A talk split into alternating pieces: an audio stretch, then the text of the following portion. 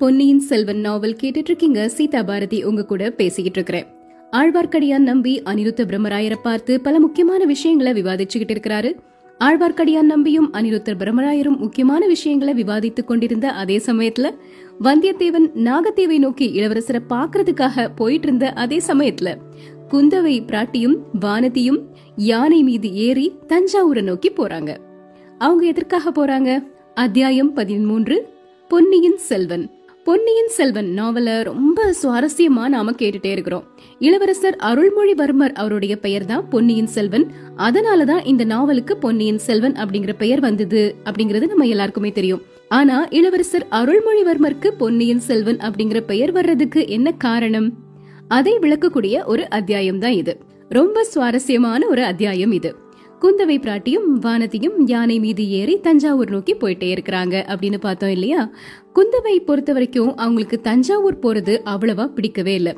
தஞ்சாவூர்ல தான் தன்னுடைய தந்தை சுந்தர சோழ சக்கரவர்த்தி இருக்கிறாரு. ஆனாலும் குந்தவைய பொறுத்த வரைக்கும் அவங்களுக்கு பழையாறையில இருக்கிறது தான் ரொம்பவே பிடிச்சிருந்தது.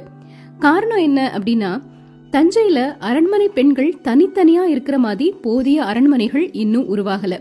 சக்கரவர்த்தியினுடைய பிரதான அரண்மனையில தான் எல்லா பெண்களுமே இருக்கணும். மத்த அரண்மனைகள் எல்லாத்தையுமே பழுவேட்டரையர்களும் அப்புறம் பெரிய அரசாங்கத்து அதிகாரிகளும் ஆக்கிரமிச்சுக்கிட்டு இருந்தாங்க. பழையாறையில அரண்மனை பெண்கள் ரொம்ப சுதந்திரமா இருக்க முடிஞ்சது. விருப்பம் போல வெளியே போக முடிஞ்சது. ஆனா தஞ்சையில பழுவேட்டரையருடைய கட்டுப்பாடுகளுக்குள்ள தான் இருக்கணும். கோட்டைக்கு உள்ளயும் அரண்மனைக்கு உள்ளயும் இஷ்டம் போல போறதும் வர்றதும் ரொம்பவே இயலாத காரியம். அந்த மாதிரி கட்டுப்பாடுகள் நிர்பந்தங்கள் எதுவுமே இளைய பிராட்டிக்கு பிடிக்கல.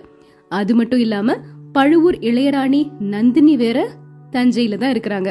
அவங்களுடைய செருக்கும் அகம்பாவமும் நடத்தைகளும் குந்தவைக்கு பிடிக்கவே பிடிக்காது. அரண்மனை பெண்கள் பழையாறையில இருக்கணும் அப்படிங்கறத தான் சுந்தர சோழ சக்கரவர்த்தியும் விரும்புறாரு.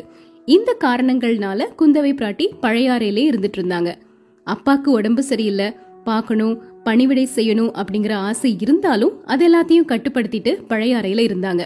ஆனா வந்தியத்தேவன் வந்து சொல்லிட்டு போன செய்திகள் எல்லாமே ரொம்ப பயங்கரமா இருந்துச்சு. இவ்ளோ நாளும் இளைய பிராட்டி குந்தவை என்ன நினைச்சுக்கிட்டு இருந்தாங்க அப்படின்னா பழுவேட்டரையர்கள் அவங்க அந்தஸ்துக்கு மீறி அதிகாரம் செலுத்திட்டு இருக்காங்க அப்படிங்கிறது தான். ஆனா இப்போ சிம்மாசனத்தை பத்தியே சூழ்ச்சி செய்ய ஆரம்பிச்சிட்டாங்க. அந்த மதுராந்தகனையும் அவங்க வலையில போட்டுக்கிட்டாங்க. இவங்க சூழ்ச்சியும் வஞ்சனையும் எவ்வளவு தூரம் போகும் அப்படின்னு நமக்கு எப்படி தெரியும்? சுந்தர சோழரோட உயிருக்கு ஒருவேளை அவங்க உள்ள வச்சாங்கன்னா வைக்க மாட்டாங்கன்னு எப்படி நம்ப முடியும்?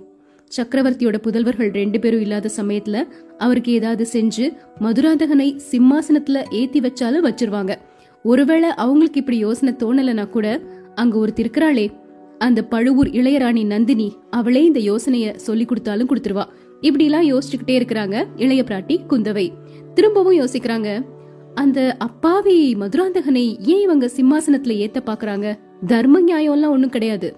மதுராந்தகனுக்கு பட்டம் கட்டிட்டா அவனை பொம்மையா வச்சுட்டு இவங்க அவங்க இஷ்ட மாதிரி எல்லா காரியத்தையும் நடத்திக்க முடியும் அதுக்காகத்தான்.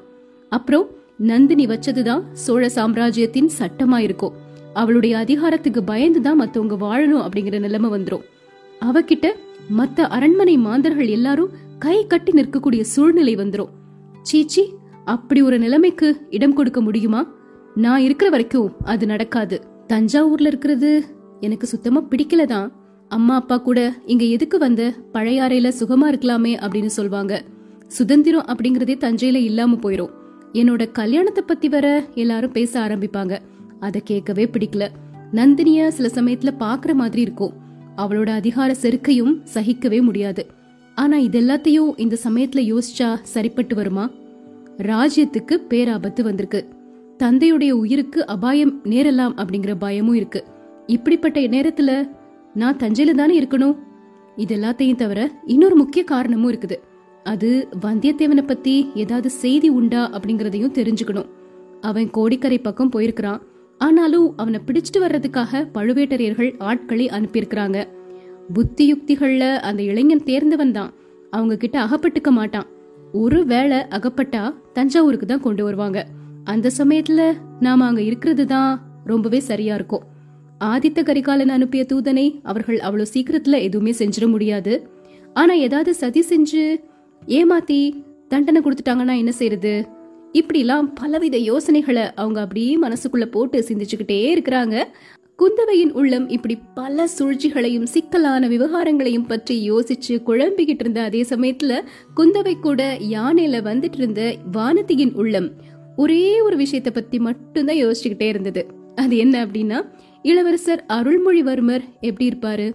இப்போ அவர் என்ன செஞ்சிட்டு இருப்பாரு இலங்கையிலிருந்து அவர் எப்ப திரும்பி வருவாரு அப்படிங்கறத பத்தி தான் குந்தவைய பார்த்து அக்கா அவரை உடனே புறப்பட்டு வரும்படி ஓலை அனுப்பியிருக்கிறதா சொன்னீங்க இல்லையா? வந்தா அவர் எங்க வருவாரு? பழையாறைக்கா? தஞ்சாவூருக்கா? அப்படின்னு கேக்குறாங்க. ஒருவேளை இவங்க தஞ்சாவூர் போயிருக்கும் போது இளவரசர் பழையாறைக்கு வந்துட்டா என்ன செய்யறது அப்படிங்கறது வானதியோட கவலை. வேற யோசனைகள்ல அப்படி தீவிரமா ஆழ்ந்திருந்த குந்தவை வானதிய பார்த்து யாரை பற்றி கேட்கிறாய்? பொன்னியின் செல்வனை பற்றியா? அப்படிங்கிறாங்க. ஆமா அக்கா அவரை பத்தி தான் ஆமா இளவரசரை பொன்னியின் செல்வன் அப்படின்னு நாலஞ்சு தடவை நீங்க சொன்னீங்க. அதுக்கு என்ன காரணம்? அப்புறமா சொல்றதா தட்டி கழிச்சிட்டீங்க. இப்பவாது சொல்லுங்களேன். தஞ்சாவூர் கோட்டை இன்னும் கொஞ்சம் தூரம் தள்ளி தான் இருக்குது. யானையோ ஆமை நகர்றது மாதிரி நகருது அப்படிங்கிறாங்க வானதி. இதுக்கு மேல யானை வேகமா போச்சுன்னா நம்மால் இதன் முதுகில் இருக்க முடியாது. அம்பாரியோடு நாமும் கீழே விழ வேண்டியதுதான். சரி தக்கோல போர்ல என்ன நடந்ததுன்னு உனக்கு தெரியுமா? அப்படின்னு கேக்குறாங்க. அக்கா பொன்னியின் செல்வன்கிற பெயர் எப்படி வந்துச்சு? அத சொல்லுங்க அப்படிங்கிறாங்க வானதி. அடி கள்ளி அதை நீ மறக்க மாட்டாய் போல் இருக்கிறது சொல்கிறேன் கேள் அப்படின்னு சொல்லிட்டு குந்தவை பிராட்டி சொல்ல தொடங்குறாங்க. சுந்தர சோழ சக்கரவர்த்தி பட்டத்துக்கு வந்த புதுசுல அவருடைய குடும்ப வாழ்க்கை ரொம்ப ஆனந்தமா இருந்துச்சு. அரண்மனை படகில் குடும்பத்தோட அமர்ந்து சக்கரவர்த்தி பொன்னி நதியில் உல்லாசமா போயிட்டு இருந்தாரு அந்த சமயத்துல படகில் ஒரே குதூகலமா இருக்கும். வீணையனுடைய கானமும் பாணர்களின் கீதமும் சேர்ந்து காவேரி வெள்ளத்தோடு போட்டி போட்டுக்கொண்டு பாட்டோடு பாட்டா பெருகிட்டே இருக்கும். இடையில யாராவது வேடிக்கை செய்வாங்க? உடனே கலகலகலன்னு சிரிப்போட ஒலி கேட்கும் இப்படி ரொம்ப குதூகலமா எல்லாரும் அந்த படகுல போயிட்டே இருப்பாங்க. பெரியவர்கள் தங்களுக்குள்ள பேசிட்டு இருப்பாங்க. பக்கத்துல குழந்தைகள் கும்மாளம் அடிச்சுக்கிட்டு இருப்பாங்க. சில சமயத்துல எல்லாரும் சேர்ந்து ஏதாவது வேடிக்கை வினோதங்கள்ல ஈடுபட்டு அவங்களையே மறந்து சந்தோஷ கழிப்புல இருப்பாங்க. இப்படி ஒரு நாள் அரண்மனை படகுல சக்கரவர்த்தியும் ராணிகளும் குழந்தைகளும் உட்கார்ந்து காவிரி நதியில உல்லாச பிரயாணம் செஞ்சிட்டு இருக்கும்போது திடீர்னு குழந்தை எங்கே? குழந்தை அருள்மொழி எங்கே? அப்படின்னு ஒரு குரல் எழுந்தது. அந்த குரல் வேற யாரும் கிடையாது என்னோட குரல் தான். அருள்மொழிக்கு அப்போ வயது ஐந்து எனக்கு வயது ஏழு. அரண்மனையில எல்லாருக்கும் கண்ணினும் இனிய செல்ல குழந்தை அருள்மொழி. ஆனா எல்லாருக்கும் மேல அவங்கிட்ட அதிகமான பாசம் எனக்கு தான் இருந்துச்சு. படகுல குழந்தைய காணோம் அப்படிங்கறத நான் தான் முதல்ல கவனிச்சேன். உடனே சத்தம் போட்டுட்டேன். எல்லாரும் கதி கலங்கி போயிட்டாங்க. படகுல அங்கேயும் இங்கேயும் தேடி பார்த்தாங்க. ஆனா அரண்மனை படகுல அதிகமா தேடுறதுக்கு இடம் இல்லையே. சுத்தி சுத்தி பார்த்தாலும் குழந்தைய காணும். படகோட்டிகள் காவேரி வெள்ளத்துல குதிச்சு தேட ஆரம்பிச்சாங்க. ஆனா எங்க போய் தேடுறது?